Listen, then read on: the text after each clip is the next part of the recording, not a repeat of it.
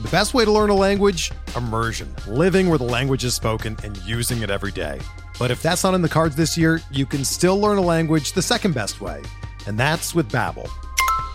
Be a better you in 2024 with Babbel, the science-backed language learning app that actually works. Don't pay hundreds of dollars for private tutors or waste hours on apps that don't really help you speak the language.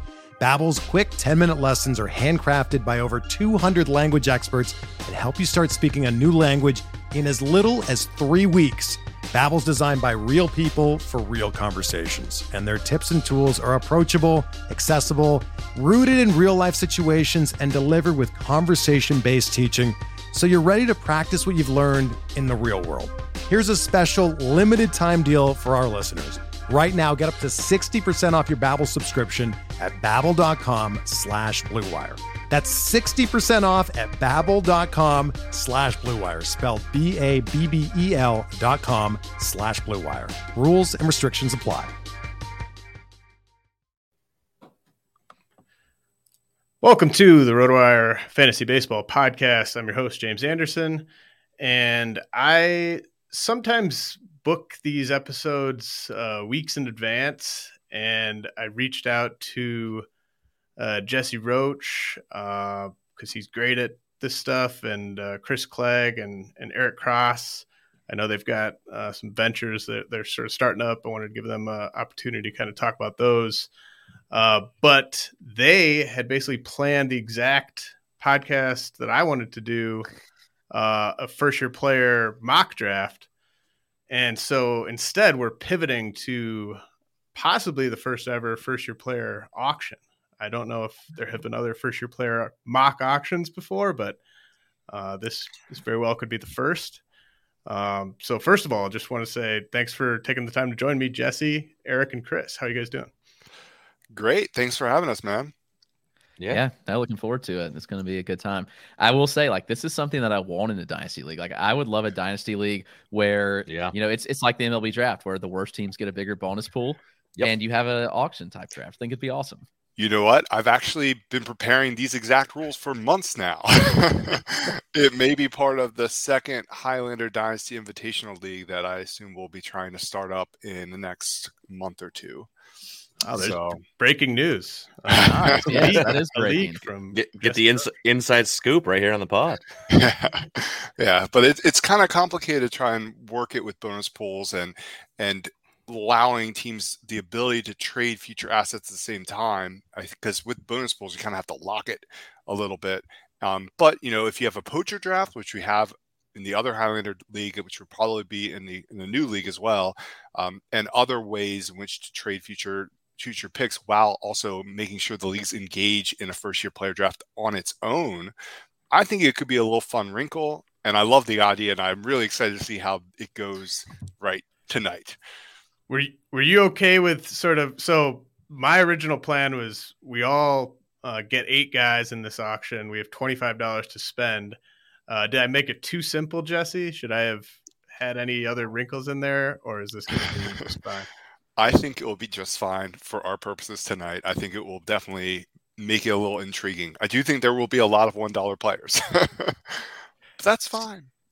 so uh, before the auction starts, I just want to go around uh, the horn here and and just kind of get everyone's uh, you know basically where you work, where you, where we can find your stuff, and just sort of how you approach first year player drafts. Maybe how uh, your sort of approach to first year player drafts has evolved over the past few seasons.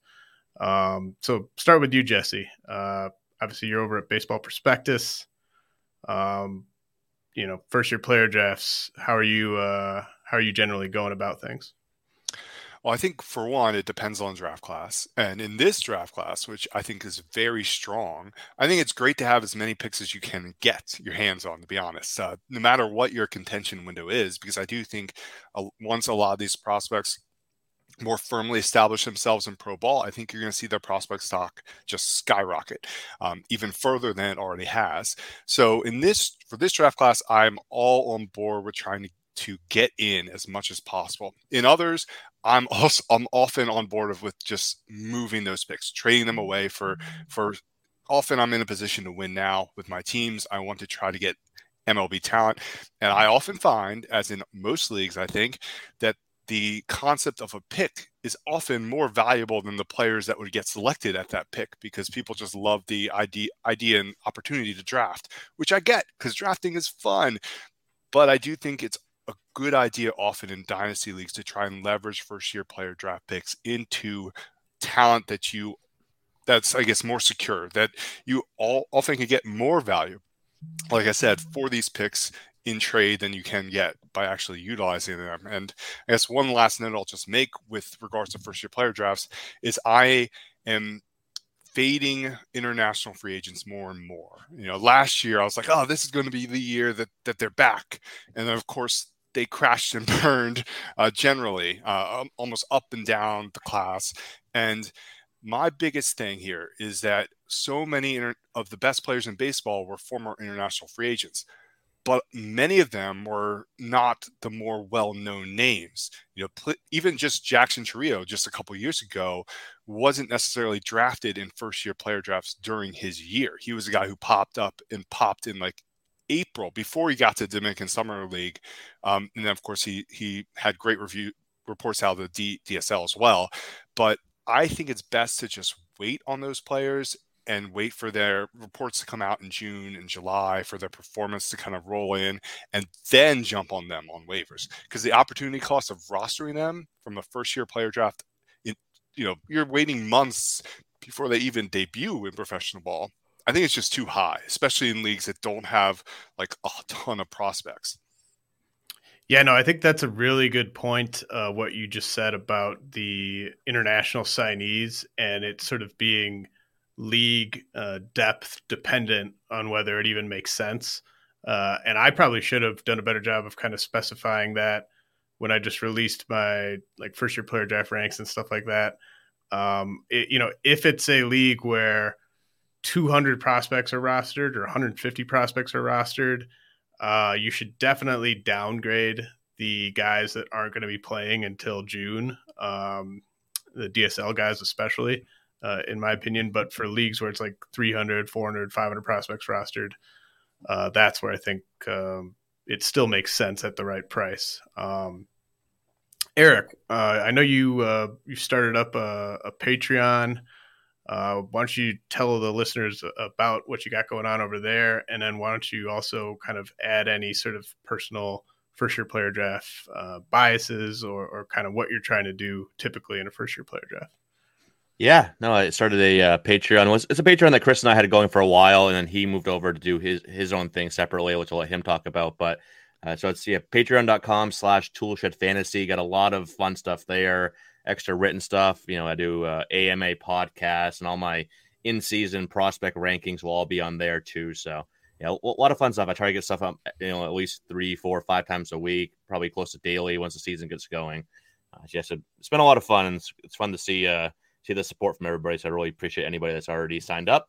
For FYPDs, yeah, I definitely echo what Jesse said about you know the international guys. It's something Chris and I talked about on our uh, you know we did a little episode talking about the top international names and how you know the hit rate just hasn't really been that high. You know, looking back, you know, I look the one instance I immediately think about is the uh, Dominguez class. Right, Dominguez has done you know well, but look at the who are like the two, three, four from that class. For most people, were probably some order of Robert Puason, who's not in my top 400 anymore.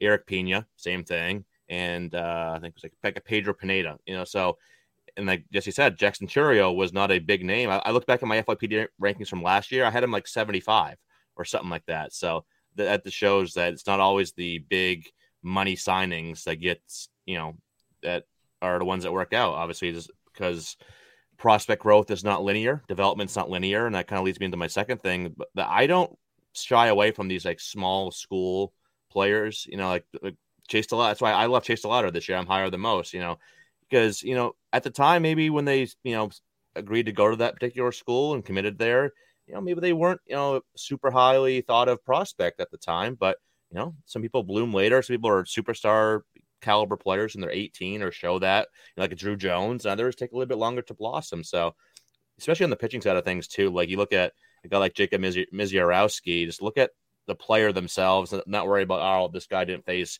big competition. Look what you know happened with Colton Cowser. People were shying away from him last year because he didn't have, you know, didn't play a lot of top tier teams. And now he's a you know, top 20 prospect, I think, both in my rankings and yours, James. So, yeah, I think that's another uh, thing I've kind of been hammering is, you know, whenever these big, uh, small school guys fall, I'll scoop them up.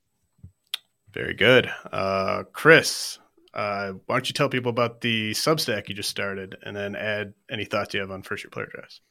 Sure. So, yeah, like Eric said, uh, we both kind of ventured on our own to see, you know, what we could do as a journey to kind of try to make it a full time gig in this industry, and that's kind of the goal with with doing these things. But yeah, I launched a new Substack called the Dynasty Dugout.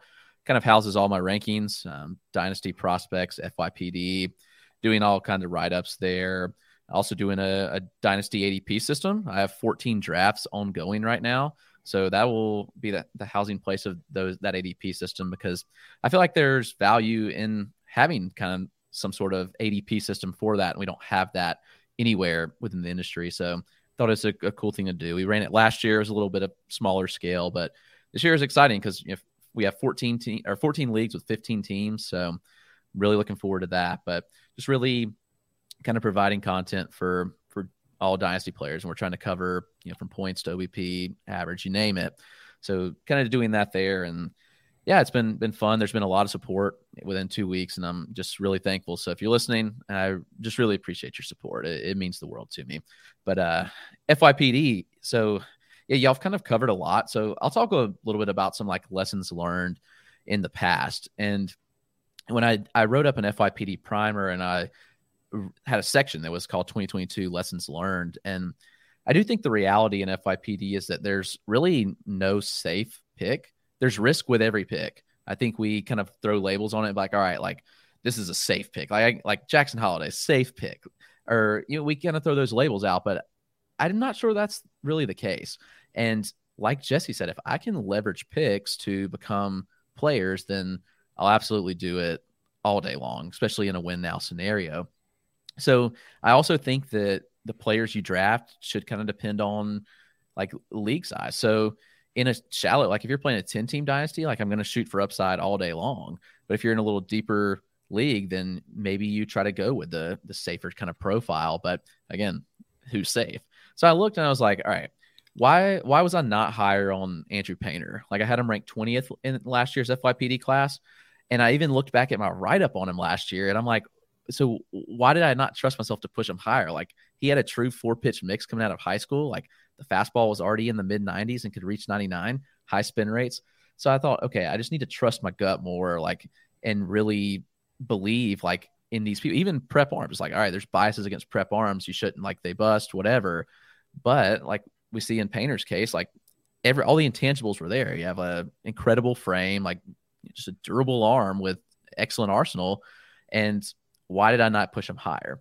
And I even I looked at like Ricky Tiedemann. Tiedemann wasn't in a lot of people's even top 100s. He wasn't really on many radars at all, but there was news during instructs that he had his fastball had ticked up significantly. And if you saw the news, like you could have really pounced on him. And now we know Tiedemann's one of the top pitching prospects in the game. So I think one is just trusting your evaluations on players, but also like paying attention because like that was a little thing. Like, you know, Tiedemann just throw in a bullpen and his his velo was up, and if you had paid attention and saw that, like you could have drafted him and gotten super good value. Yeah, I think you know things change really fast uh, in the prospect world. Uh, these are growing men; they're really young, so even like a month things can change quickly if there's a material you know change in there in anything and i think that that's one thing that I have worked on is trying to be more proactive with with reacting to those changes. But you know, there's you know the good and bad with that because sometimes you react and it's you know too soon. You know, and uh, I think James, for example, does a fantastic job of trying to get ahead of the curve and, and identifying those changes and you know accepting a lot of what he sees um, before others do. And uh, I'm trying to emulate you, James. I'm trying to get there. It's hard. don't, don't try this at home. um, no, I mean, I I've been super wrong trying to be ahead of the curve on guys. Uh, you know, Hedbert Perez, uh, Reggie Preciado. Um, so tons of tons of whiffs on on that front, uh, which is just the way it's going to go. Um, I would say, especially as it pertains to and yeah, echo most of what you guys said for sure. Uh, personally, I I tend to sort of stay out of the, um, you know, twenty eight year old, twenty nine year old coming over from Asia, uh, in first year player drafts, just because to me those those picks those top 10 top 20 top 30 picks in first year player drafts like that's that's probably going to be your best chance all season to add a a guy who turns into an elite prospect and and maybe turns into a, a impact big leaguer who you can roster for their entire prime of their career. Um, so I just don't like using those bullets on the win now piece um, and and passing up on the opportunity to hit on a prospect in a first year player draft. But I would definitely change my tune if I were an older uh, team with only a couple more years of contention uh, in me. Um, and then, you know, going back to what you said, Jesse, I think for the purposes of this auction, uh, let's just say that it's a league where you know 400 prospects are rostered, um, and we'll we'll just all kind of operate under that. Uh, I forget who. I saw a tweet out like a poll recently, but it was sort of like how many prospects are rostered in your dynasty league, and I think you know over 200 or something was by far the the most popular response. So um, I think that'll be most useful if we just kind of operate like this is a pretty deep, um, pretty sharp dynasty league. For sure. Um, is it OBP or average? Yeah, let's do OBP. Let's say All it's right, OBP. There we go. Um, so adjust your dollar figures. Um, go with go with whatever column you had the OBP dollar figures in. Uh, and I'm gonna have the first nomination here. Uh, we're to do alphabetical order by uh, last name. Uh, again, we all have $25 to work with. We are to fill eight slots with first year players. And uh, I'm excited to see how it goes. I mean, who, who knows how it's going to go? Um, and so, without further ado, I will nominate Drew Jones for $7. We're driven by the search for better. But when it comes to hiring, the best way to search for a candidate isn't to search at all. Don't search match with Indeed. Indeed is your matching and hiring platform with over 350 million global monthly visitors, according to Indeed data, and a matching engine that helps you find quality candidates fast. Ditch the busy work. Use Indeed for scheduling, screening, and messaging so you can connect with candidates faster. Leveraging over 140 million qualifications and preferences every day, Indeed's matching engine is constantly learning from your preferences, so the more you use Indeed, the better it gets. Join more than 3.5 million businesses worldwide that use Indeed to hire great talent fast. And listeners of this show will get a $75 sponsored job credit to get your jobs more visibility at Indeed.com slash BlueWire. Just go to Indeed.com slash BlueWire right now and support our show by saying that you heard about Indeed on this podcast. That's Indeed.com slash BlueWire. Terms and conditions apply. Need to hire? You need Indeed. Another day is here, and you're ready for it. What to wear? Check. Breakfast, lunch, and dinner? Check. Planning for what's next and how to save for it? That's where Bank of America can help. For your financial to-dos, Bank of America has experts ready to help get you closer to your goals. Get started at one of our local financial centers or 24-7 in our mobile banking app. Find a location near you at bankofamerica.com slash talk to us. What would you like the power to do? Mobile banking requires downloading the app and is only available for select devices. Message and data rates may apply. Bank of America and a member FDIC. When you need mealtime inspiration, it's worth shopping Kroger, where you'll find over 30,000 mouthwatering choices that excite your inner foodie. And no matter what tasty choice you make, you'll enjoy our everyday low prices, plus extra ways to save, like digital coupons worth over $600 each week. You can also save up to $1 off per gallon at the pump with fuel points. More savings and more inspiring flavors make shopping Kroger worth it every time. Kroger, fresh for everyone. Fuel restrictions apply. Ooh. Eight dollars. Nine. 10. I'll go 11. Why not? Do I hear a 12? Got 11 for Chris. Going once. Going twice. Drew Jones sold to Chris Clegg for 12. Boom. now I got to figure out what to do with my budget. do you want to do quick blurbs or talk about? Yeah, yeah. Well, I mean, anyone that wants to comment on that can uh, chime in. You know, Chris, uh, I don't know if you want to say anything about Jones. Sure. Yeah. I mean, he's my clear cut number one, and that may maybe clear cut's not popular with everybody, but I do think that the upside that that Jones offers across the board is just insanely elite. I think there's a strong chance of a plus hitter with plus power and and he's right now, you know, runs 70 grade clock times. So, you know, that could obviously tick down a bit. We're talking about a six foot four, 180. You know, he's got a frame that could definitely add weight and power. So he already has power, and we've seen that. But I do think that the ceiling is extremely high here. Number one overall prospect potential. So, you know, we think about the budget a little less than half here. It's maybe a bit aggressive, but I'm happy with it because I, I'm not. I'm gonna end up with zero Drew Jones in any FYPD, so I got to get him here. you gotta get at least one share, right? Yeah, there we go. Yeah, I think Drew Jones is definitely for me is also one. I think he's so fun because of the frame. I think he mm-hmm. offers just and this is my both both the good and bad thing for Drew Jones is a lot is based on projection for him because the power, while it's solid now, it's not plus yet. And you know, I think that we're we're anticipating he's going to add muscle mass, and you know, we know what his father did. Mm-hmm. so I think that we can make us. I think it's a safe assumption that he'll get to more of it.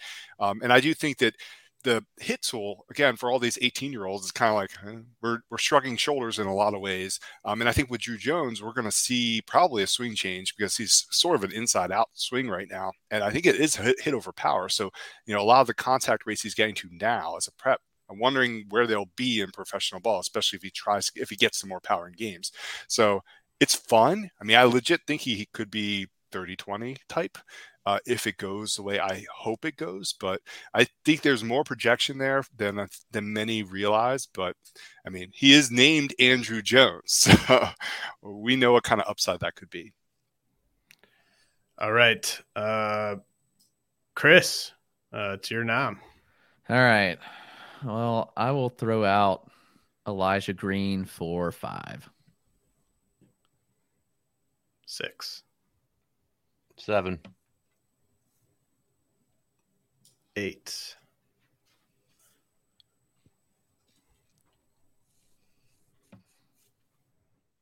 You can have them. All right, going once, going twice, sold to me. Uh, Elijah Green for eight. Um, yeah, I mean, I think what uh, I think it was Chris when you were kind of talking about first year player drafts about how there just isn't really such a thing as a safe player. Uh, I mean, Elijah Green is not safe at all. uh, yeah, but but the up the upside though, man, the upside. Yeah, I mean, I so I I ranked him uh, like you know in my top twenty five on my last update, and and a lot of people kind of took that to mean that I just I fully buy the hit tool. Um, but I I don't. I, I just think it's uh you know really hyperbolic uh power speed potential if you know he only has to have like a 45 grade hit tool uh, and that would just he could be like a, a, top three round pick with a 45 grade hit tool.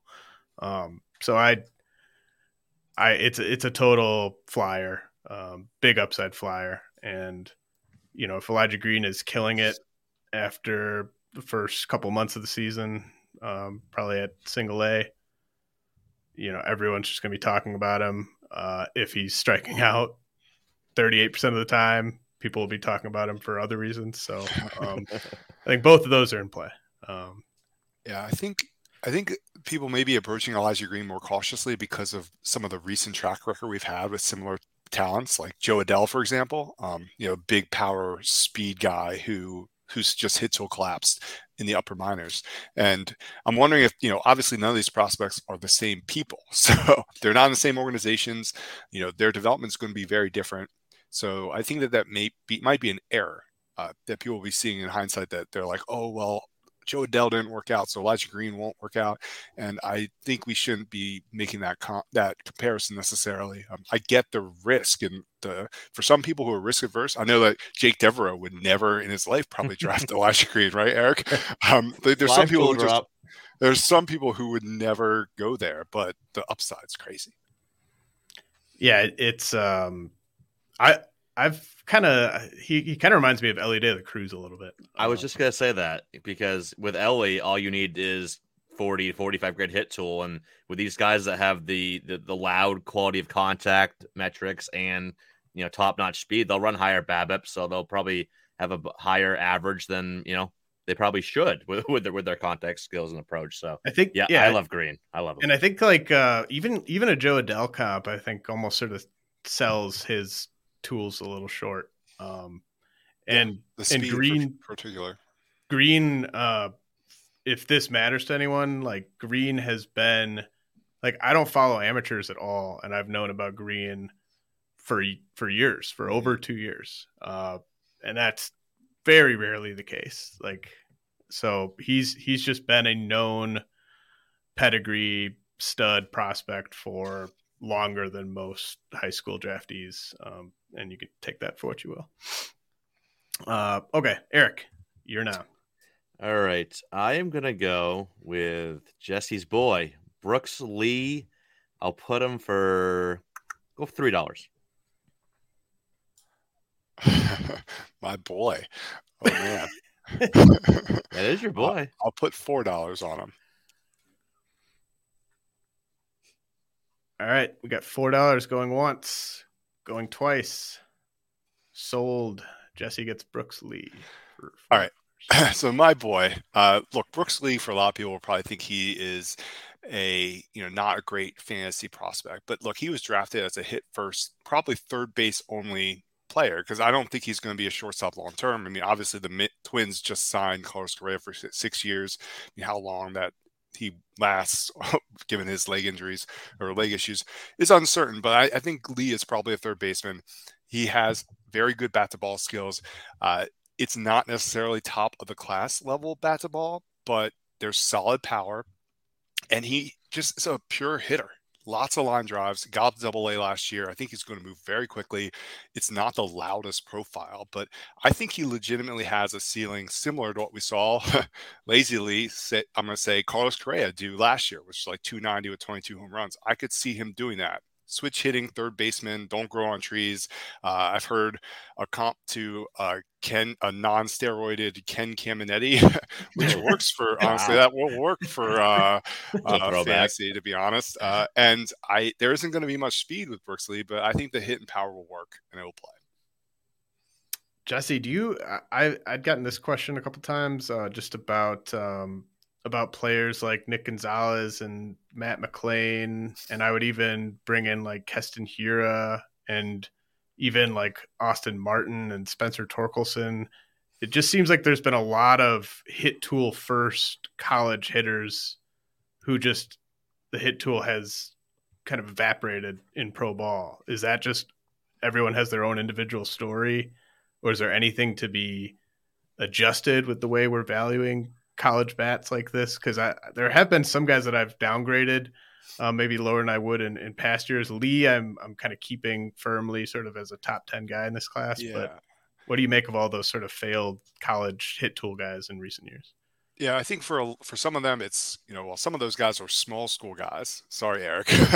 um, small school guys with kind of wonky swings, and you know, Lee, that's a sort of a risk with Lee. Lee's swing is not like traditional. It's an unorthodox swing. You wouldn't necessarily teach it to a kid. Uh, and you can say the same thing with this about Zach Neto, who we'll be talking about at some point, um, small school guy as well. Both of them are hit tool first players. I think it is definitely risky. I think with Lee, at least, you know, this is a player who comes from baseball background. Um, you know, I think that a lot of the intangibles and i guess i hate to like lean on the work ethic or that kind of stuff in supporting a player ever really but um, they're there for him and you know as a switch hitter that can hit from both sides of the plate i think that kind of helps negate some you know platoon issues that some players have especially um, as they get up in the upper levels. Uh, I think the biggest, my biggest concern with Lee is power, and I think that's you know I think the power is there, and I think the raw will arrive even more. But it does play down games, and honestly, that helps his hit tool play up. So I think he he's not a player who's necessarily relying fully on contact skills either. So it, it's not the sexiest profile. And I think that if you're in a shallow league, I would definitely be fading a player like Lee. But I think Lee's a great dynasty investment in a league that rosters like 400 players. Well said. All right, uh, you got the nom. All right, with my nomination, uh, I will be going with Cam Collier, third baseman for the Cincinnati Reds, and I will nominate him at three dollars. I'll go four. Five. Six. Do I hear seven? You know I'm already partially broke, Eric. All right, uh, going once, going twice. Cam Collier sold to Eric Cross for six bucks. Um, I like Collier a good amount. Like he's firmly in like that second tier. Obviously, the first tiers, you know, the ones we've already talked about, and you know, the high school guys there. But that second tier, which is you know, a lot of you know collegiate bats there, you know, maybe an arm or two. He is definitely near the top of that tier, and you know, he's a little young, a little bit younger, kind of like in the middle. He went to went to uh, junior JUCO, but that type of pure hitter with potential power projection to add more, plus that great, great ballpark he's going to be playing in. Uh, a lot to like. That maybe he's not the biggest speed guy, but that bat will play, and that home ballpark will make it even better. So, very excited to see what Cam Collier can do.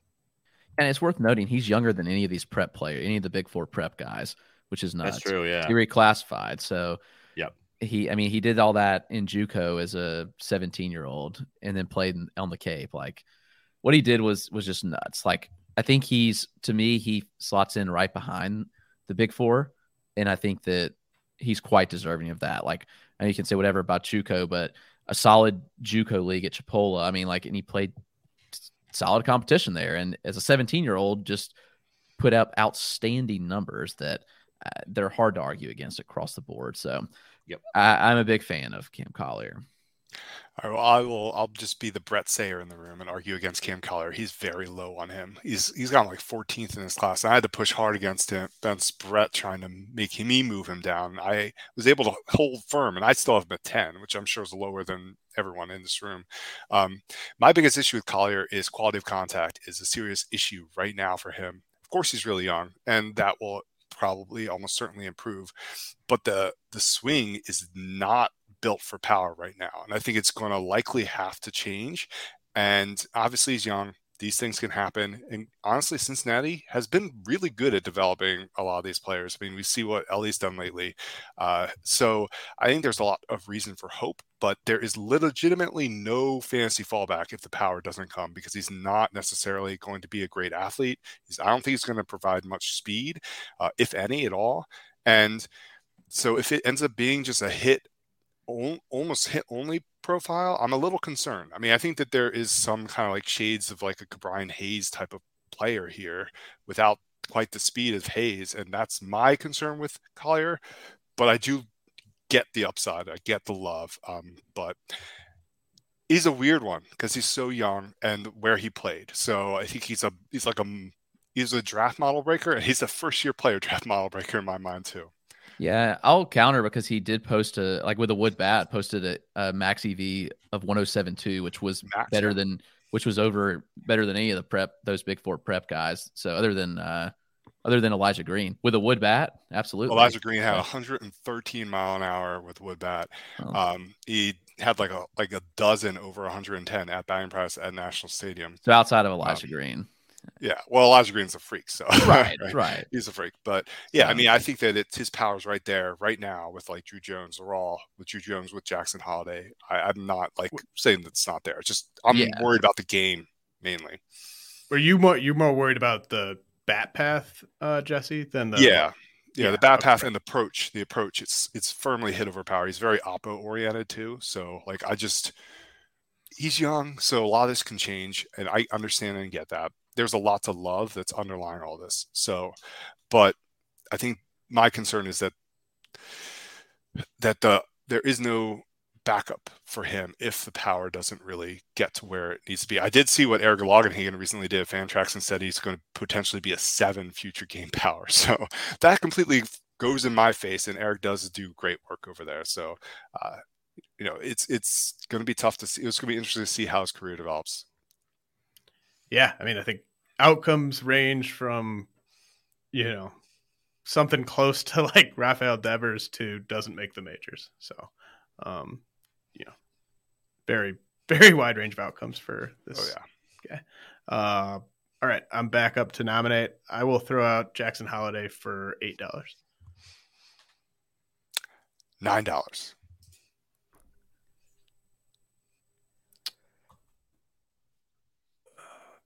Uh, ten. All right, going once, going twice. All right, I got Jackson Holliday for ten. Um, I did kind of come up with some dollar values, and I've been sort of sticking to those. Uh, very interested to see if if I regret blowing 18 of my $25 on two players. uh, we shall see. But I do like, I do, it is sort of, I kind of have a hypothesis that the sort of top four guys in this class will, will sort of look back and think that it was kind of special, or at least like three of the four, or maybe, maybe two of the four uh, turn into just monster prospects. Uh, so I, I do love getting into that top four uh, whenever possible. Uh, Holliday, I think, it's just really scratching the surface of his potential. Uh, he can he can do it all, and um, yeah, I think he's going to be kind of the the last piece uh, as they build th- this what could be kind of a juggernaut team in a couple years. Um, yeah. So I, I like that pick. Um, anyone have anything to add on on Holliday? I just like what Baltimore's doing in general. Like as a Red Sox fan, you know, fellow AL East team here, I'm if they if they can figure out the pitching, like the hitting, I think is gonna be really damn good. If they can figure out the pitching, I'll get Grayson Rodriguez about to come up. If they can kind of build that together a little bit better, you know, gonna be a very good team for the next, you know, five, six, seven years. So I, I just like what Baltimore's doing in general. Jackson Holliday probably comes up and has a better on base percentage than Adalberto Mondesi this year. that, that's not that's not saying much. What, what's Mondesi's career OBP like 270 or something? I could get a 270 OBP. Just sit there and don't take, don't swing. I will say the prospect team at Baseball Prospectus is very, very high on Jackson Holliday. They have him ninth overall in real life for real life rankings ahead of Druw Jones. And Druw Jones oh. obviously oh. is a real life stud because of the center field, like pure center field defense there. So uh, there's a full buy-in on his hit tool at Baseball Prospectus. Uh, his his debut, of course, kind of like cemented a lot of what people saw in him, uh, what the progress he made over the Summer Circus series throughout the the fall and then his spring. Uh, I mean, this guy, he did. I mean, not that it matters all that much, but you know, he set the single season record in for high school hitters in hits, beating JT Realmuto. Um, the bat-to-ball, he's the best bat-to-ball ability in this class, in my opinion. Period, um, among all hitters, um, and that's saying something. uh, and the plate discipline is elite as well. Um, you know, this isn't just a passive player. This is a guy who who knows how to take a bat and a bat, and he knows how to read the zone. And you know he comes from baseball you know bloodlines as well. He's been around the game his entire life. Uh, he is a gym rat all that all that nonsense applies to jackson Holliday. i think the biggest question here is where the power and speed impact will be and where it'll end up laying, lying. I'm pretty positive there. I think he has 2020 upside. Um, i know the prospect team thinks his power could get to 25 plus i'm not he's got a ways to go to get to that kind of power but I mean, you gotta love the bat, the organization, um, the the I guess the pedigree, the family, and everything. It's just it's a perfect storm. I was actually arguing briefly for Holliday number one in this class, first year player class as well. I think it's a one A one B situation. I love Holliday. Yeah, it's it's one A one B for me as well. Um, but I I do prefer Jones just slightly. Uh, yeah. So Chris, you are back up to nominate. Alrighty, let's see. I guess we'll throw out Termarr Johnson since he is not gone yet, and we'll go for three. Four. Five. Six. Termarr Johnson going once for six. Going twice. Sold. Who had him for Whoa! All right, I'll take it. That was you, Jesse? That was me. Jeez. I almost went seven. I I was teetering on seven. All right. Well, look, I Guys are get killing it. me. I get it. I get it. All right. So for one, with Termarr Johnson, he was a terrible in the complex. We should just kind of throw the complex level like debut Yeah. out. I mean, ignore it. It's nonsense. It's not relevant to anything. He was his normal self, and once he settled into a ball as eight as an 18 year old, and he was great. He had nine of 30 batted ball events, over 100 miles an hour. Uh, his max was 107 right up there with the top of this age group. Uh, and, you know, I think the raw uh, is even better than that. And I think that, you know, he's a player who's demonstrated it his entire, you know, amateur career, winning all kinds of home run derbies. It's an explosive, explosive swing. He's not super, he's not a big player, but he gets to a lot of power. That's sort of a big question for me is I'm not sure where the power if the power is going to be as high as I think what people think it could be. I definitely see a potential for a 20 plus home run hitter, but I'm not sure if it's going to get to like 30, like I think I've heard some people say. Now the hit tool is I think where a lot of people think he's he shines. I it's a very good hit tool. He has a great approach. He makes a lot of hard contact, a lot of uh, line drive contact to all fields. There is swing and miss here. There's a hitch and swing. I think that the contact ability isn't nearly as strong as I think he some people have implied it is. Uh, but I still think he get he could get to be a plus hit tool because he makes great contact and and his approach is just almost flawless for this age group. There's also some some athleticism. I I wouldn't be surprised if he ends up stealing double digit stolen bases. He he stole bases in his debut. I think that it not that it matters a ton, but I think there's enough here to have sneaky sneaky five category production. But obviously, you're buying the bat itself and not necessarily the speed. He's probably a second baseman long term. He's already playing more games at second, but that's actually great to be honest, because second base sucks in fantasy. So, uh, yeah, it's not as high of a profile in terms of uh, upside as like a Green or a Jones or even a Holliday, but arguably it's safer. Don't like using that word. We need a we need a different word than safe to All right, it's- prospects that oh man.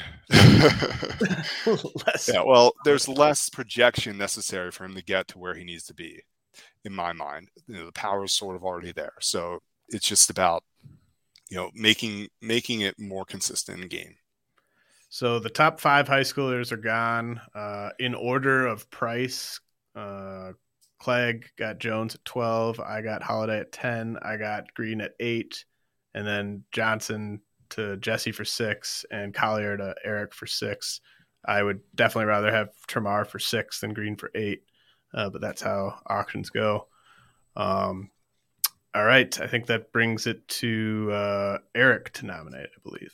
I'd also rather have Termarr Johnson for six than Cam Collier for six. But though I do like Collier, I think that was a solid price. But uh, I will go to someone much, much older, and I will go with the top arm from the international market, Kodai Senga, for go three. Four. Four. Do I hear five? Chris, you All right. really want to go five? I I do, but I'm holding off. I'm holding off. I Kodai Senga won't it. going, going once, going twice. All right. Jesse gets Kodai Senga for four. All right. Well, Senga was actually ranked third in our first year player draft rankings, ahead of Elijah Green. But I get why. You know, if you're in a shallow league, you should probably going be going with Green if you're looking for upside. Senga is not going to be somebody that like a rebuilder is going to go to. He's going to be 30 by opening day. But this is an established international arm who's been doing it since 2016. Uh, he's not the biggest guy. He's only about six feet. He doesn't necessarily, he's not the most durable. I don't know if he's going to even pass like 150 innings this year or in any year of his five year deal with the Mets. Uh, but What he does do is he throws one of the nastiest pitches in all the world it with his ghost fork or split splitter. And it's a pitch that I think is going to miss a lot of major league bats.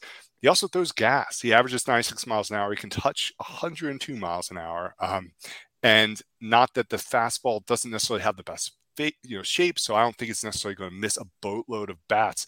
But the splitter alone, I think, is going to make him a impact major league starter that will give you great ratios. Uh, he also has a slider and a cutter which are solid, but their their I guess effectiveness waxes and wanes. We'll see how he ends up transitioning. I think that James made a great point earlier is that a lot of these players have had inconsistent transitions to Major League Baseball. I mean, it's a big cultural change for these guys. And I, you know, recently we had like Yusei Kikuchi, who you know what for some people were even advocating him as the first pick in first year player drafts that year and that has not worked out at all. And i think that there is fear that some that that Senga could go that route but you know Senga's splitter forkball I think kind of separates him and puts him closer to that like Yu Darvish and Kenta Maeda and um, Masa and Tanaka you know bucket than the others. I think he'll be out here performing right away. He has a rotation with Justin Verlander and Max Scherzer that can help him acclimate and kind of like show him the ropes. At least I hope that will happen. uh, I am quite high on him this year, uh, but again, it really depends on your team build, and he's not necessarily going to be for everybody. I could see him being like outside the top ten in some first year player drafts, or like even drafted first overall. Yeah, just so hard, so hard to rank these guys uh, because it is so team dependent. You know, it's it's easy to rank a bunch of prospects um, because they're all essentially kind of going to arrive in like two, three, four years. Uh, but trying to rank a guy who's towards the back half of his prime and is going to be contributing right away, it kind of rules out you know half the dynasty teams in each league and um, you're kind of looking towards the top of the standings and seeing if anyone wants to trade for that pick. Yeah. Um, all right, so Jesse, you you get to know. Uh, I will nominate Chase DeLauter for three dollars. Go for it, Eric. Four, five. Clegg, stop. Um, Chase DeLauter going once for five, going twice. Do I hear six? Sold to. I was really trying to price enforce. I don't like you right now. I do not like you right now. Oh well, I'll take him. We're fighting. I'll take him. Good, good restraint, Eric. I know. Wow. I'm impressed. Just looking at the name still on the board, and like I love DeLauter, but I was like, I can't go six on DeLauter when better not leave any money on the table. I know that that's the risk you run with these auctions. Is you know you uh, you wait a little bit, think you're gonna get a lot of good values, and you could, but you don't wait too long, and it's a delicate balance. You guys got to stop throwing these guys out above my max bid of two. uh, All right, oh, so yeah, I'll uh, I'll hit a little bit on louder and I'll try to quick pick up. Yeah, we tape. can we could keep these we could keep the analysis just a little shorter here since yeah. we still have to get through a, few more. No problem. Um, you know, I've come around a little bit more on DeLauter. I was not the highest on him, but I've gone back and watched more and kind of reevaluated a bit. And yeah, it wouldn't be surprising to me if he finishes like he's in like the second tier. Like there's a pretty big second tier for me here, and he you know, he's kind of in the middle of it. But it wouldn't surprise me to see him jump to like the top of that tier.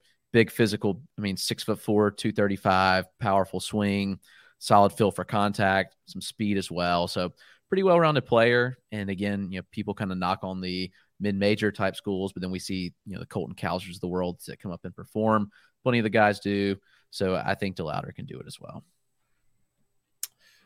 Very good. Uh, right. I think it's back to me. Uh, I'm going to throw out Zach Neto for two. Three. Damn it. Sorry, James. All right. Uh, going once, Zach Neto. Going twice. Jeez, sold. All right, Eric, you got, you got Neto for three. Um, all right.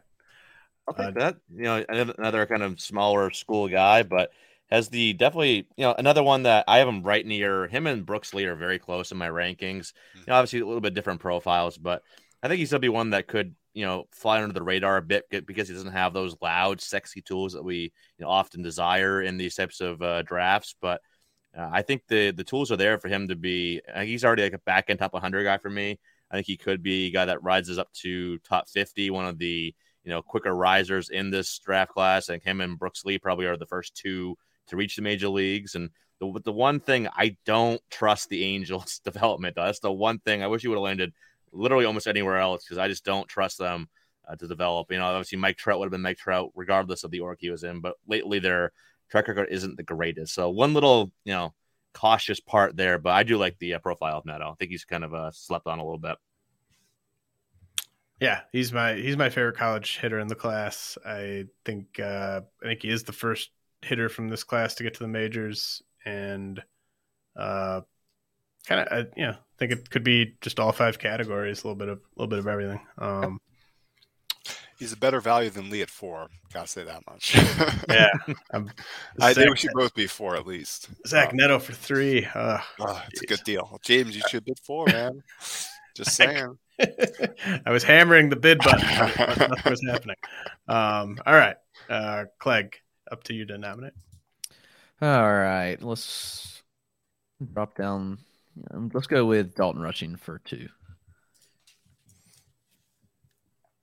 Do I hear three on Dalton Rushing?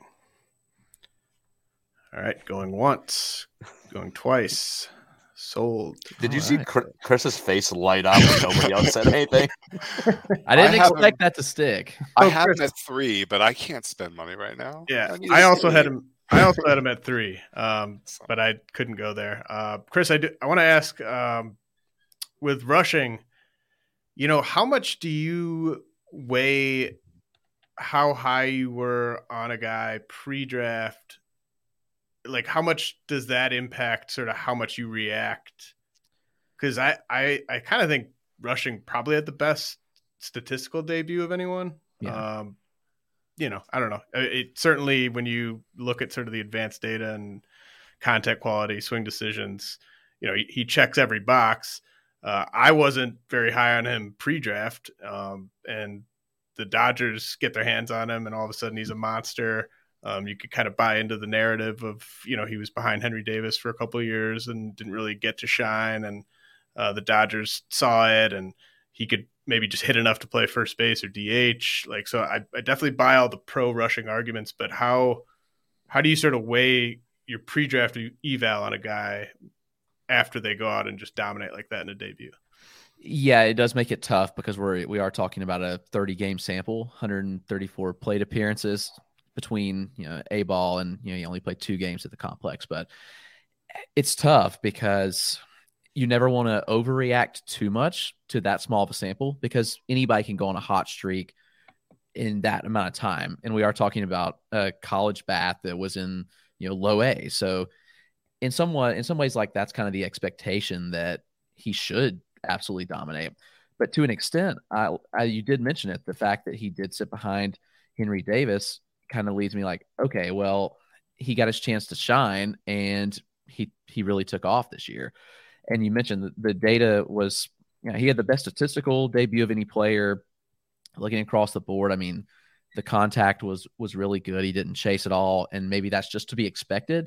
But then the power numbers were also there as well. When you look at the exit velocities and hard hit rate, so is all this sustainable? Maybe not to this extent, but I do think rushing is a solid bat that, you know, if he does you know, go to first or even DH, like there's there's value there because the bat is capable. His college data was arguably better than Kevin Parada's college data. Yeah. I think that his track record is the reason he fell to the second round. I mean, he just doesn't have a lengthy one because of, you know, being a backup to Henry Davis, who's, you know, obviously a first overall pick. He also Rushing also performed at the Cape, you know, before mm-hmm. his college breakout. So I don't think this is like a, a limited sample anymore. And I'm I'm buying it. I'm buying it. I think he's a top 100 fantasy prospect personally. Yeah, that's where I've got him. I think the rushing versus Parada is a is a fascinating one because it's yep. it's like Parada, like all the track record you could want, uh, and rushing you know over the past calendar year more impressive. So um, that's a, that's an interesting one. Uh, all right, I think it's Eric's now.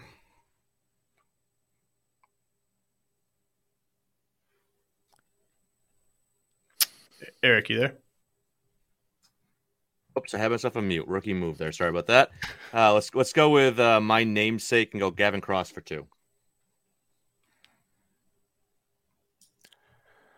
Anyone going three on Gavin Cross?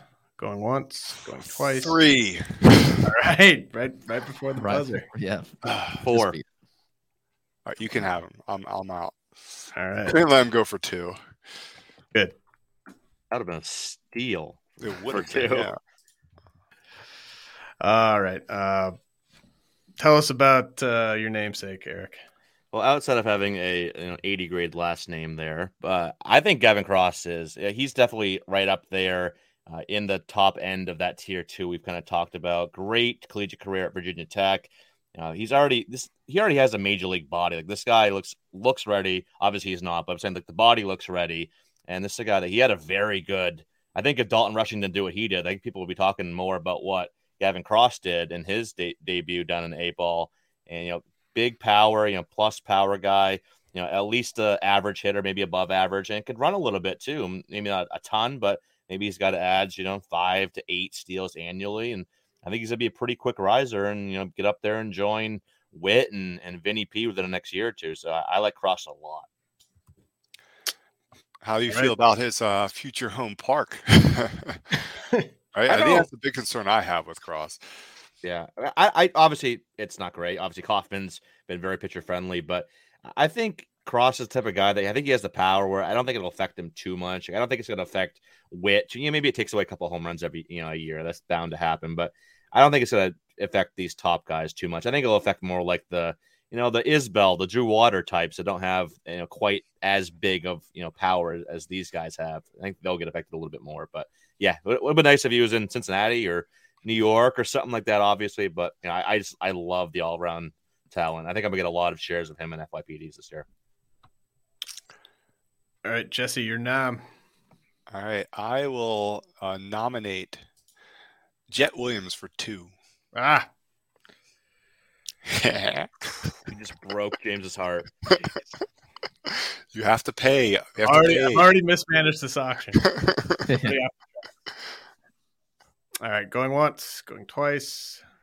Jesse gets Jett Williams for three. Or oh no, you you nominated him for two, right? Two, two, yeah. All right, look, I I really like Jett Williams. I know that uh, Bret Sayre has Jett Williams well within his top ten in this class, and I think James, you have him in your top ten as well. Yeah, I've got him at seven. Yeah, uh, I think he's a player who, you know, this is a fir- mid first round pick, uh, 14th overall. He has underrated upside. He's not a big guy. He's five foot eight, but he has legit power right now. The problem, I guess, if you want to say it's a problem, is that he is very much hit over power. You know, he's not big, so he has like a short, compact swing that makes a ton of contact, and it's to all fields. So, you know, the power may ultimately play in game to like four a four at peak, but the hit tool could get to a six, um, and I think it's going to be getting there. I think he's he makes tons of contact to all fields. It's hard contact. He has great underlying data, uh, and he's a speedster. This guy can fly. I mean, he's named Jett Williams for. I mean, his parents may not have foreseen this, but he can fly, and I think the speed will be there. I could see him developing into like a 280, 10 to 15 home run guy with that could push 30 stolen bases at peak. Uh, I think he'll play. I think he has that type of Tommy Edman upside that people underrate. And uh, I think that that's what we'll see with him. And I have him firmly in my top 100. And he's actually 10 in our rankings. And uh, yeah, go get Jett Williams in the first rounds. Don't be shy. Any uh any dissenting views on Jett Williams? Because I I know that he's uh he's definitely my kryptonite type of prospect. Just like the undersized speed hit tool projecting on the power type of guy. Um, but uh, Eric, uh, Chris, either you guys kind of more lukewarm. I'm good. I uh the the small size, the little bit of pop, it kind of reminds me a bit of Corbin Carroll when he came out of high school. I don't want to yeah. go that extreme, but that's kind of the what I saw right off the bat. No, I'm not going to say he's going to ascend to those levels, but I do like the profile. But that's what the listeners are going to take from this is that you just, you just comp Jett Williams to Corbin Carroll. I that's, know. That's what everyone's going to take from this. That's but. the same, same as comping Jasson to Mike Trout. You know, I shouldn't. Absolutely. Uh, I, I, like Williams a, a, good amount. I think he's going to be a, a, fun player, especially if the power comes along a little bit. Uh, I'm probably a little bit lower. I have him uh, 16th in my FYPD rankings. It's just other guys I like more nothing against him, but I, I do think he's to be a, a, fun little player to, to follow here over the next few years. Yeah, I think the undersized baseball players can be sort of a market inefficiency, uh, especially in the draft. Like I think Corbin Carroll, the only reason he fell to where he fell is because some front offices are are just leery about taking a guy that size. Um, but I, yeah, I mean, I think all these guys are, are really risky, but I I do uh, I do think Jett's a good good value where he'll he'll go in most first year player drafts. Um, all right, so are we?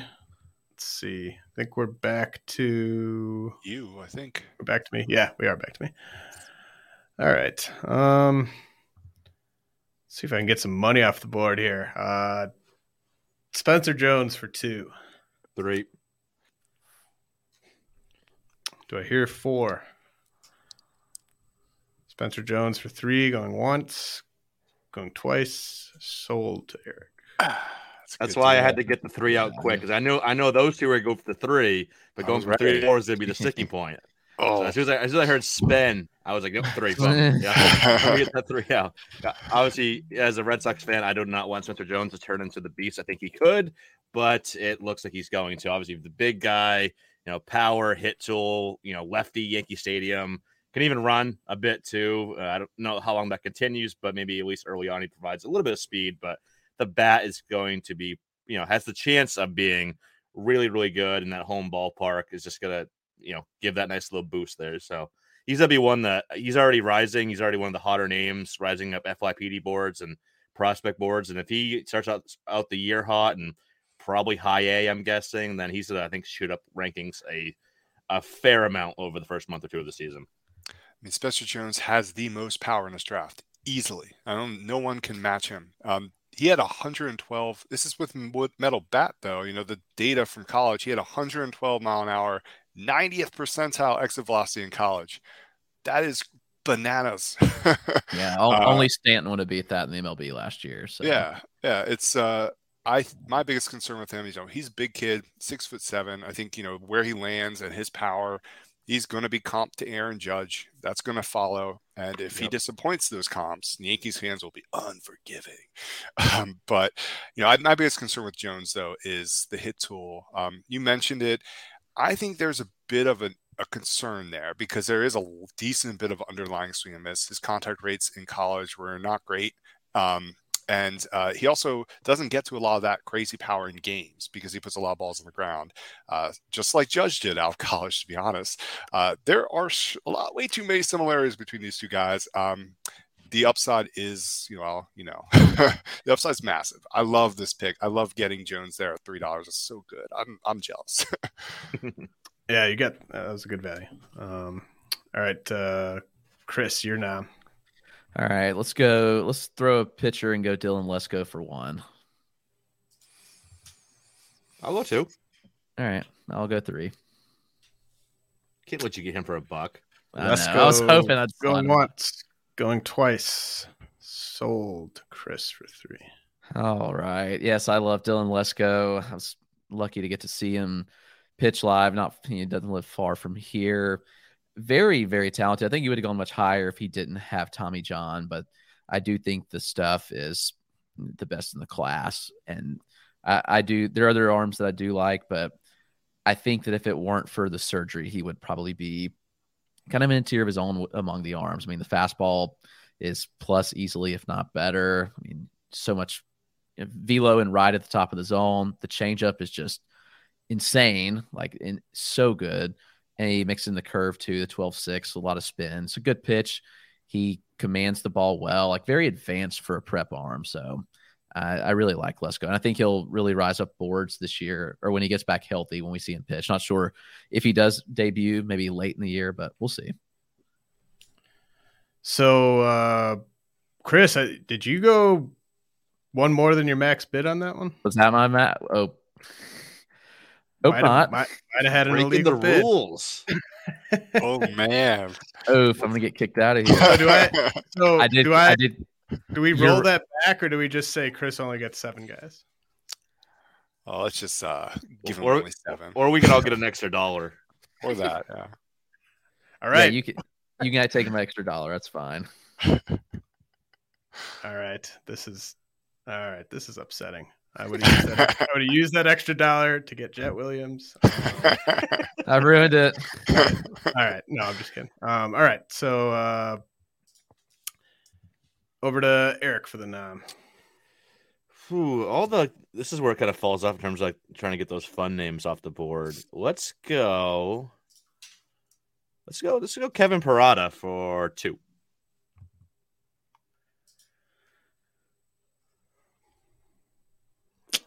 Kevin Parada going once, going twice. Sold to Eric for two. I'll take that, so especially in OBP because Parada runs high walk rates, and I think he's gonna be a you know a very valuable prospect, and especially in OBP formats. And you know, I, I think the he's a you know Georgia Tech guy, much better pure hitter than Joey Bart ever was with equal power, so or maybe even better power. But yeah, I think he's gonna be a pretty quick rise. Obviously, he's a catcher. I think he can stick there. I think maybe him and Alvarez can you know share the the, the spot there down the road and get some DH in as well. I, I think the bat is very good, and uh, I'm not afraid of taking a catcher. So you know, I shy away from high school catchers a little more in these formats, though not many of them go this high, uh, honestly. But uh, Parada is one that I think is uh, fairly. No, we're not- we're not using the word safe. Did we figure out a different word to use besides safe yet? But uh, whatever that word is, Parada is kind of it. He's he's steady. There you go, Um, steady. There we go, Uh, steady Eddie. hey, Parada went for two. Rushing went for two. It felt it feels right. It feels right. Um, I had them both valued at three. So There you go. I am All right. kind of questioning my like you know I, I sort of have a bunch of these guys really clustered in a in a tier um and the Parada versus rushing thing kind of has me thinking I don't I don't know I might go rushing there um but I do have Parada ranked higher that's interesting um, That's what the great thing about mocks are is, right? It forces you to reevaluate your your position on players, especially when it comes down to you picking between these two players in like a controlled environment. Uh, it's great. I love mocks. All right, well, Yeah. it's my nom, right? uh yes All right, well, I will be nominating Masataka Yoshida for two dollars. all right Yoshida for two going once going twice Jesse gets Masataka Yoshida for two I was, I almost, that was almost my exact same nomination. That's what I did when I was debating going with there. All right. Well, I will gladly scoop up these uh, international free agents from the Pone Crusher Baseball. Uh, Yoshida, look, he's not the loudest profile. You know, he's not very big. He's five foot seven, but the Red Sox just paid him big time. And for fi- over five years, he's going to immediately slot into a corner outfield position, probably hit at the very top of this order, either hitting second or first. Uh, he has otherworldly bat to ball ability. Um, this is a player who regularly ran up contact rates over 90% in the professional baseball. Uh, he had he doubled up his walk to strikeout uh, ratio over the last three years. Uh, had twice as many walks as strikeouts. You know, this is a player I think is going to play very well in OBP formats in particular. Uh, it's basically Alex Verdugo with you know a better with much better plate discipline, right? The player who I think projection systems almost across the board are very fond of. Uh, I don't think that he's likely to hit those projections because some of them are very, very uh, bold. I'll say that much, but I do think he legit has upside to be like a 315 bat. May not happen right away, which is I think is the concern, right? He's almost 30 years old. Uh, left Fenway Park nukes left-handed power, and he's a lefty. He does not have the loudest raw power in the in the first place, and he is sort of a hit over power bat in some ways. But I mean, there's a lot of value in players like Luis Arraez, um, Steven Kwan, Alex Verdugo. These players who give you lots of average without like loud, you know power or speed. And I think he's going to fall under the radar in first year player drafts. So he's a great value, especially for teams that are built to compete right away. Yeah, I mean, I I I think I might talk about his projection a little bit on next week's episode, but I I'm just really interested in whether we should pay any attention to the projections for a guy like Yoshida because it's just. You know how, how why should we be confident in, in these projections? I guess is is a question. I think I that I think all the some of the projections that project over 15 home runs. I'm just like, I don't think that's going to happen, guys. Um, I think if you like I said, Alex Verdugo who walks, so a lot more, right? Like that's what I'm expecting, and I think that that kind of is a good in between for a lot of these projections, and that has that's has that has value in OBP formats, especially ones that are as deep as this hypothetical league that we're in. That that's the misconception about Fenway too. It's like I was like, oh look at look at Pesky's Pole. It's like 315. I'm like, yeah. Then it juts directly out. Yep. And the bullpens are 380. Unless you got, you know, look at what did the Benintendi. It squashed his power. Verdugo, same thing. Unless you're David Ortiz, Mo Vaughn. And I think Triston Casas can be one of, one of those types where you have the big, big power. It's going to limit these guys that are like, you know, decent power, but not great power. It's just going to limit them. That's just the how it is at Fenway. Yeah. All right. Uh, back to me, to Nam. Uh, I'm going to throw out Drew Gilbert for two. I'll go third. Ah. Sorry.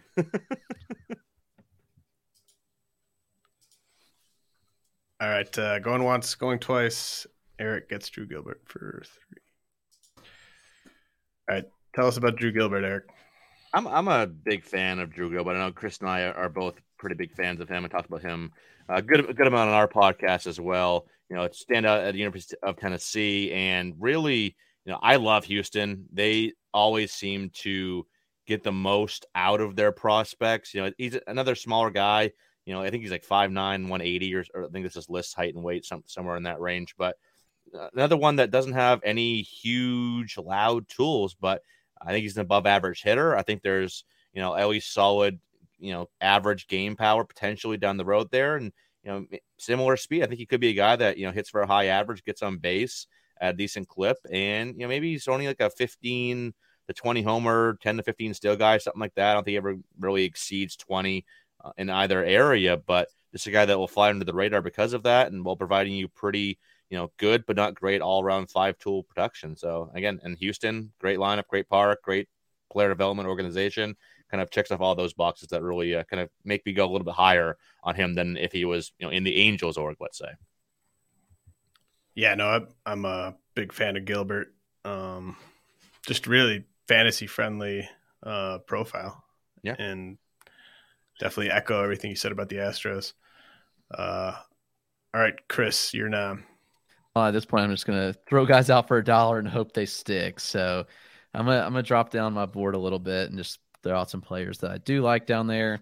My personal favorite, Tyler Locklear, so I'll throw him out for a dollar. All right, Locklear going once, going twice, sold, Chris. I'm trying to leave every FYPD with Tyler Locklear. It is a highly impressive power and contact combination here. And again, another mid major bat that I think maybe has some people concerned, but what he did at VCU, very similar to what he's done in the pros. To me, it feels a lot like Kyle Manzardo. And we've seen how Kyle Manzardo really came up. I don't think you, and I'm not going to say he's going to go to those levels, but the exit velocity numbers were really good in college. They were really good in his debut, as, as well as the contact rate. So, um, definitely all in on on Tyler Locklear. Yeah, power's crazy. Yeah, he's he's definitely your guy. Um, and uh, we are going to go kind of on the honor system here. So make sure you're keeping track of 26 bucks for eight spots. Uh, Eric, it's it's your uh, nomination. By my count, I have four dollars left for two players, so I can afford to go a little bit here. Let's go. Let's go with Jace Jung for two. Going once, going twice. Eric gets Jace Jung for two. I was never, uh, you know, the I've never been the biggest Jace Jung guy. I think he's he fits in like that boring mold where you know it's definitely a great hit tool there. You know, the body looks pretty maxed out. I don't see a lot of projection, but you know, there's decent power. But landing in Detroit was not the greatest landing spot for him. Although they are moving the fences in a little bit, so hopefully that'll that'll. But you know, this is one of the higher floor guys in this entire draft class. You know, hit above 330 both of the last two years at Texas Tech more walks than strikeouts, showed a little bit of pop. I don't think he's going to be much of a, a runner at all. Maybe, you know, two or three steals here and there, but maybe a guy that hits, you know, 280 with 15 to 18 home runs and probably hits near the top of the order because of because of the approach. I think he could be a a, a decent little four category guy. Get get some good run, or maybe three category, but get, get some good amount of run scored totals. Maybe you know Torque and Greene are hitting behind him at that point, or Colt Keith or something like that. So I think he's just you know he's safe and he's kind of just a high floor guy. So, James, how much money do you have left? Uh, I've got eight for six spots. So your max is what? Four. Four. Hmm. All right. Um. Well, I'll go with uh Cooper. Oh, wait, no, I wait. Am I doing? We'll figure it out. I'll go. Okay. Two, I'm going with Cooper Hjerpe for two dollars. Okay. Uh, now I know why you asked that. Um, I'll go. I'll go three. Right here, four. I'll go four just because. I was like, can, problem, can anybody right? bid four? I can. Okay. um. So yeah, we had a we had a Hjerpe bid off, uh, but since you won, you have to talk about it. Yes. All right. I think Cooper Hjerpe is the I personally think he's the best pitching prospect in this class for fantasy, uh, and that's saying something because I, you know, I equally love, well, maybe not equally, but I really like Dylan Lesko as well. Um, I think there's a ton of upside there. I think Hjerpe is a guy who will go under the radar because he does he lacks elite velocity. He sits low 90s, but he is a unicorn. His release point is unheard of. We don't see it in the major league level at all. He releases further out horizontally and, and lower vertically than any pitcher. And it causes all of his pitches to have very unique movement profiles that hitters just can't deal with. Uh, his fastball plays way up because it has a very, very low vertical approach angle. And, you know, it's, I think he's going to be a pitcher who was going to you know, kind of surprise everyone, and he's going to roll over minor league hitters. I think he's going to be one of those players who just destroys minor leaguers, which means that his value in fantasy is just going to go through the roof after he destroys minor leaguers. How it ends up playing at the major league level is a bigger question, but I think he's a guy who you can chase for a short term value boost in fantasy and then kind of flip if the you know price gets there because I think he could conceivably quickly become like a top 50 prospect because of his performance and the data and everyone just being oohing and eyeing over his unique profile. I don't have any analysis to add, but I just want to uh, lay claim to any beef Hjerpe team names that come up down the road. I want to I want to claim that. Just want to get that out there. Yeah, but I don't think he's a four dollar player for what that's worth. But this is what happens in auctions. I mean, I I do you know, one of the the the best areas I think uh, where I've had success in first year player drafts uh, is sort of that the pitchers that kind of go in the 20 to 30 range of your first year player drafts. And uh, Hjerpe maybe goes 15 to 30 in, in first year player drafts, something like that. But, um, you know, there, there is a nice opportunity, especially with college guys you feel good about um, it, it just seems to be a, a, good area to profit, at least in my experience. Um, okay, so back to me to nominate. Uh, I will throw out. Uh, I'll throw out Dylan Beavers for three. Um, sold. Uh, yeah, I don't think anyone can beat you there. I can't bid three. I got two dollars. I think right. my max well, is three. I think I okay. Bad auctioning on me, um, but Beavers uh, just just really like uh, the landing spot. Um, really like the power and speed potential. Uh, I like like the body. Uh, I know that Baltimore's already kind of getting you know they got their hands on him and they're trying to improve his swing decisions. And so far, so good. And uh, just have a lot of trust in them, kind of getting the most out of out of his tools. Um, so over to Chris then. All right. Well, again, let's see if I can sneak somebody by for a dollar. And what? Let's go with uh, Felnin Celestin for a buck. Going once, going twice, and so.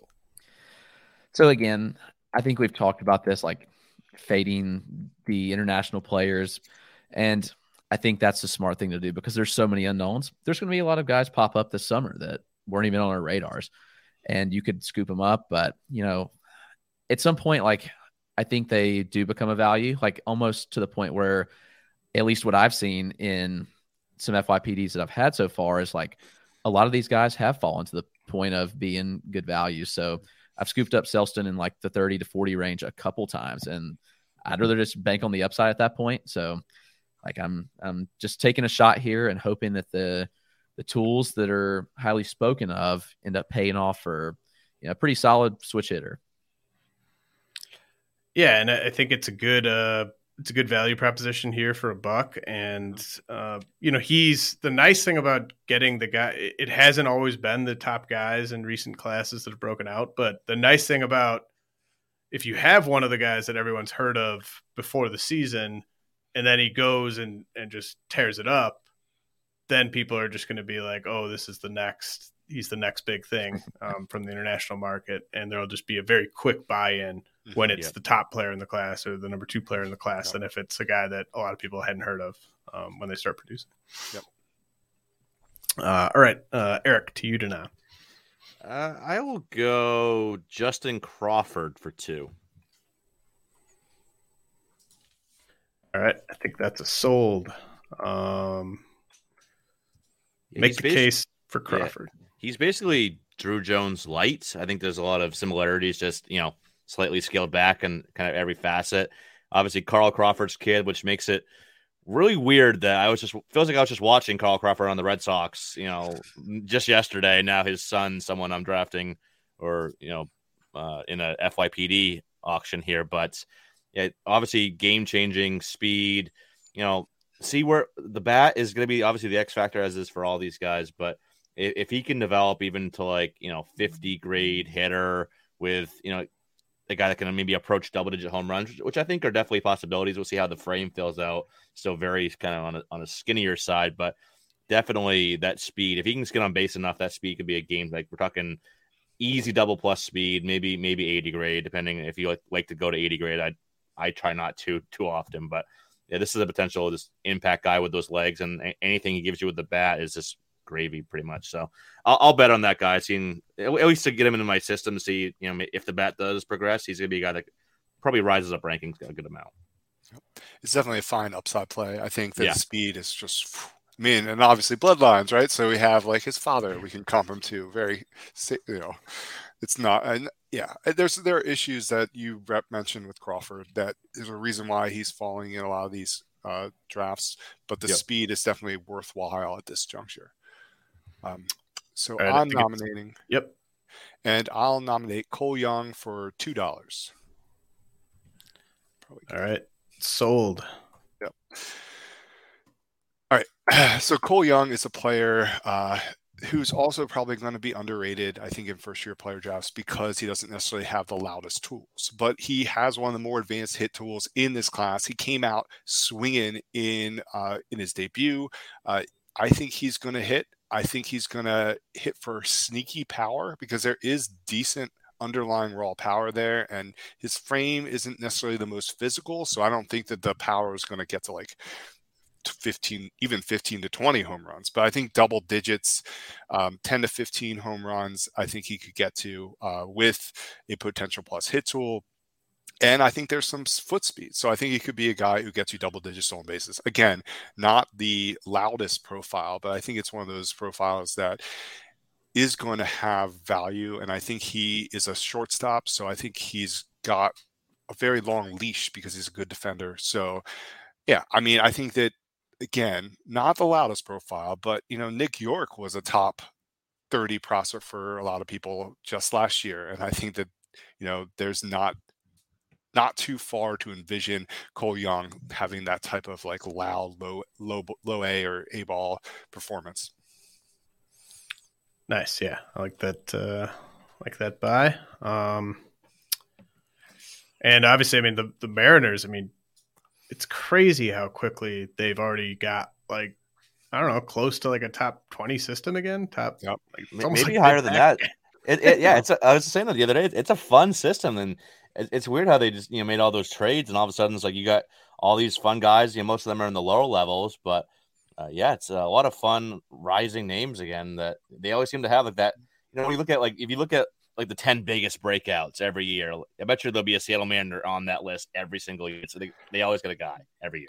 I mean, I think I think how they developed Edwin Arroyo gives a lot of like hope to players like Cole Young. Now it's you know the crazy thing is that you know Edwin Arroyo is younger than Cole Young. um, that's that's a great one.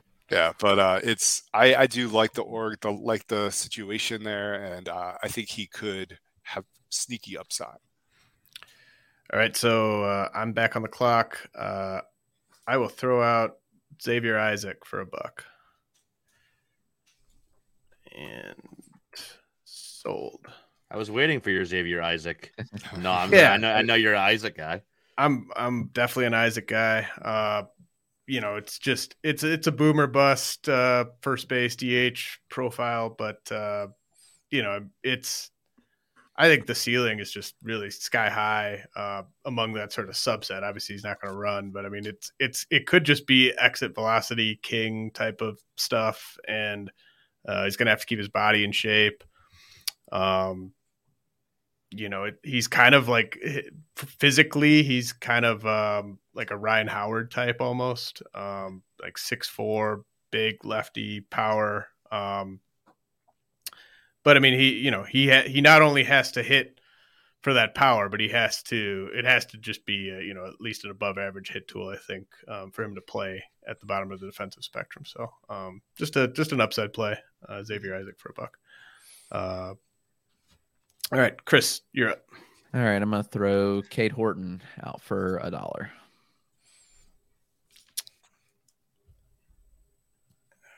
Sold.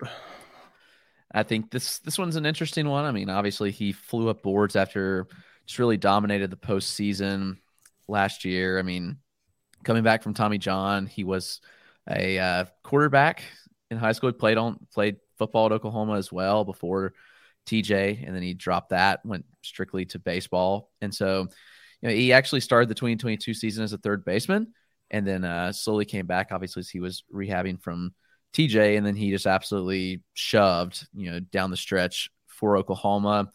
Big fastball, slider combo, mixing a curve and change as well. So I think there's a lot of upside in just those two pitches and the fastball slider, and then the fact that he has a couple more to kind of fall back on too.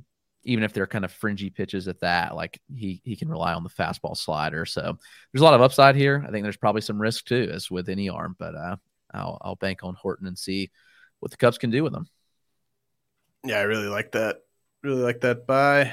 Um, I've got him ranked as my third best pitcher of the non Senga guys. So yeah. I, I, think that's definitely a, a good get. Yeah, I, I, think that there's like the Hjerpe Lesko, and then I would say Horton and Porter aren't far, far behind for me. So it's a good spot. Mm-hmm. All right, Eric. I think I actually have my eight players. Oh, so oh, you're you're you got a full roster. I'm full. I'm full up. So back over to Jesse. All right. Well, I will go ahead and I don't want another pitcher right now, uh, so I'm going with Eric Brown Jr. with the last two dollars I have. Nice. Uh, he was the highest uh, highest hitter on my board, so um, I was going to get to him at, at some point. Um, but what's your uh, fantasy kind of outlook on on Eric Brown? Because he's kind of a he's, a he's sort of a mystery man. Like you know, people don't know where he's going to play. I, I, assume he's going to play at second base. Um, but I, I kind of think that the Brewers could go any direction they want with him. He's kind of you know he's, he's got a lot of a lot of tools, a lot of skills to work with. Mm-hmm. Yeah, I think the prospect team at BP thinks he can actually stick it short. Um, which is saying something because they're pretty like negative about players' ability to stick there. Uh, but I think the great thing that he brings to the table is just he's got in, in underlying intangible like elite bat to ball ability. I mean, he had the highest contact rates and zone contact rates of any hitter in this draft class. And it, how it holds up against better pitching is a huge question mark because he has one of the weirdest stances you'll see in all of baseball. It's like Julio Franco or Kevin Youkilis type, like over the head. Uh, and I think the stance, he's able to repeat his swing very well. But I do think that it is very heavy hit over power. Um, and the raw power, like the data, is very positive. I think it's above the plus raw but it doesn't come out in games at all right now. Um, I think the hope is the Brewers are able to unlock some, but even if they don't, I think he could have double digit home runs, um, give you a great average, get a high OBP, which is his OBP league. Um, he has he had a 34% swing rate, 13% chase rate in college. I mean, it's college, it's what it is, but I do think that he is very much a patient hitter. He'll have good OBPs. He'll have high walk rates, uh, and he's got some speed. He's not like the fastest player, but he's a good base runner. He stole like 19 bases in his, in his debut in 27 games. Um, I think the speed will play. I think he could be like a 10 to 15 home run, 20 plus stolen base player maybe at peak um, with the with the solid average in OBP. Uh, honestly, I, as I'm talking right now, it does sound like he's a player that I should prefer to Cole Young based on how I'm describing him. Um, but you know, it's a trickier profile. It's a higher risk profile in my mind than Cole Young, and he's a college player. Uh, so I like him. There's a lot of sneaky upside and un- untapped potential, but it's we it's a weird weird profile. All right, so that was uh, Jesse with Eric Brown. Um, I'm going to nominate Brandon Barriera for a buck. He's uh, he's actually my favorite prep pitcher in this class, ahead of Lesko, um, but just barely. I think I've got him like two spots apart. Uh, I just think he's got it's just kind of a dream prep uh, projection package and uh, you know, Velo's been ticking up over the past year. I think he's grown an inch or two over the past year. Um, love that he's in the same org that sort of turned Ricky Tiedemann into what he is, and they're they're you know kind of similar pitchers at the same age. Uh, so uh, you know, lottery ticket, just like the Isaac pick, uh, could easily be dropping him by midseason for any number of reasons, but um, like the upside. Yeah, I do too. I, I like Barriera a lot, and I have some people I've heard that like Barriera even a little more. Maybe he's a little more athletic than Tiedemann was at the same time, you know, uh, last year's draft. So I'm not obviously we're not saying that he's going to be, you know, have a Ricky Tiedemann type of a, you know ascension because that would be just crazy to say that. But I think there's a lot to like here. He's definitely a guy that could rise a good amount in drafts. So yeah, he's a guy that I've been targeting a good amount because I think compared to the other arms, and there's a lot of good arms in this range of the overall range of the draft. I think he's definitely one that I'll find myself getting a lot more because people seem to be going towards you know the Hjerpes and the Cade Hortons, and rightfully so. But I, I like Barriera a lot. Yeah, I don't. My biggest thing with Barriera is his fastball shape's not very good, but the Blue Jays have done a great job of kind of like working with fastball shape for pitchers like Barriera, with like Tiedemann, uh, with the Zulueta, and like all these pitchers that have these kind of lively pitches that that are like in between. They're not sinkers. They're not pure four seamers. They got this weird in between movement that hitters usually square up. They've done a good job of kind of working with them and maximizing that type of pitch and kind of have have hope that he'll be one of those guys. And we'll get to see his data live and public data once he's in the FS, FSL. All right, uh, Chris. By my count, you, you still need two more guys, right?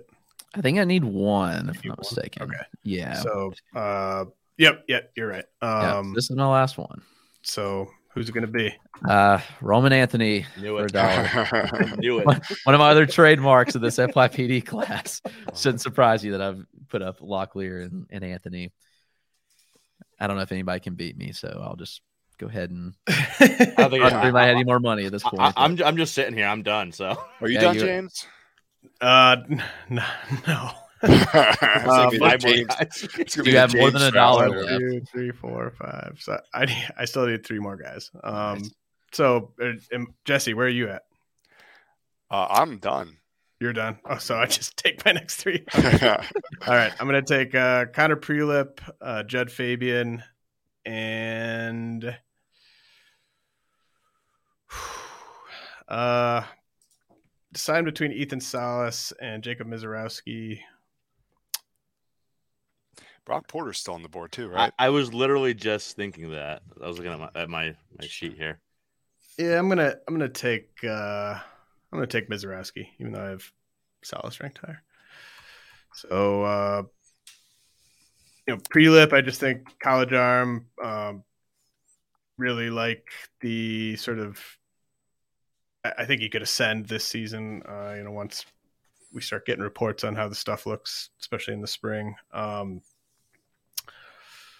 let's see, uh, Fabian. I mean, just kind of echo a lot of what I said about Beavers. Uh, Orioles already seem to be kind of working their magic on him. Uh, I like that he's. I like that he's right-handed um, because I think with his defense, it could. I think it's just like an easy path to everyday playing time if you can just kind of clear a, a offensive bar, um, power and speed, and then uh, Misiorowski just another uh, lottery ticket, big time stuff. I think he's a little closer than Brock Porter maybe, um, but you know, to each their own. Uh, Brock Porter didn't go in this. Uh, Ethan Salas didn't go. Jacob Berry didn't go. Um, any other big names that we should mention? Um, The other the other kind of name those uh, two names that were fairly high on my list, both top twenty five outside of Porter, were uh, Jordan Beck, outfielder, went to Colorado, and Brock Jones went to Tampa Bay. Those are the other two that I had in my top twenty five that didn't go. Then there's like Kumar Rocker, who I think everyone's down on anyway. Um, I think uh, a player who's interesting, uh, who I wouldn't necessarily be taking in this anyway, would be Shintaro Fujinami. If he ends up like having command with the Athletics, he could be a fun player, especially like for players teams are looking to win now. Um, but yeah, I really like the Anthony pick. I knew Chris would take him. uh, I, I, Chris, tell us briefly what you like about Anthony. Oh, he's got excellent power for one. I think he's he's shown plus power already, potential for more, and I think the speed aspect's really what's underrated about him. I mean, he was clocked as 6'5", 260. Like that's pretty darn fast. And I don't know if all this translates, if he steals many bases or not. That's still to be seen. He made excellent zone contact in both in both leagues he played in uh, last year. So just across the board, I think he's semi well rounded and a bit underrated. I think the contact skills are underrated. And I think the power's a bit underrated too, and some sneaky speed. how did uh, how did you guys think this this kind of went? Like, did you when you kind of look at the eight guys you ended up with, um, like, it, you know, I had some regrets as it was happening, but I kind of happy with the way things turned out at the end. I'm very happy with with mine personally. All, all eight of my guys were in my top 17 overall. I that's what I kind of was thinking. I was like, I'll let the big names go, and then I'll kind of tackle like that, you know, six to 17 range or so, and see how many guys I can get there. This is really a lot of fun. I, I would love to see how this would go on like a larger scale of you know, like a 15 plus teamer with you know 100 you know whatever dollar amounts. I, I would love to see how this could play out. And uh, Jesse, you get that going, Jesse, because I want to see how this I'm plays out with more, than, with more than four people and more than twenty five dollars. But this So- was a lot, this was a lot of fun. I quick question uh, to the room, I guess. Like, if if this were a twenty team dynasty league, and let's say everyone had hundred dollars to spend, uh, do you think Druw Jones would go for? Would multiple people want to spend their max bid on Druw Jones? Would be my question, I guess. I think Yeah. so. I think that's the concern that you would have with like this type of format over a big league is that there will be like a team who just kind of is like, I'm just going to go all in on one of these players and I'm I'm good. I, I Um, think it makes sense. Like I think it, the deeper the league, the more because with us just doing four people, I think it it wouldn't have made any sense for any of these guys to go for a max bid. But uh, in a twenty team league, I'd rather have Druw Jones and however many dollar guys than try to um, maneuver with 19 other managers in, in an auction.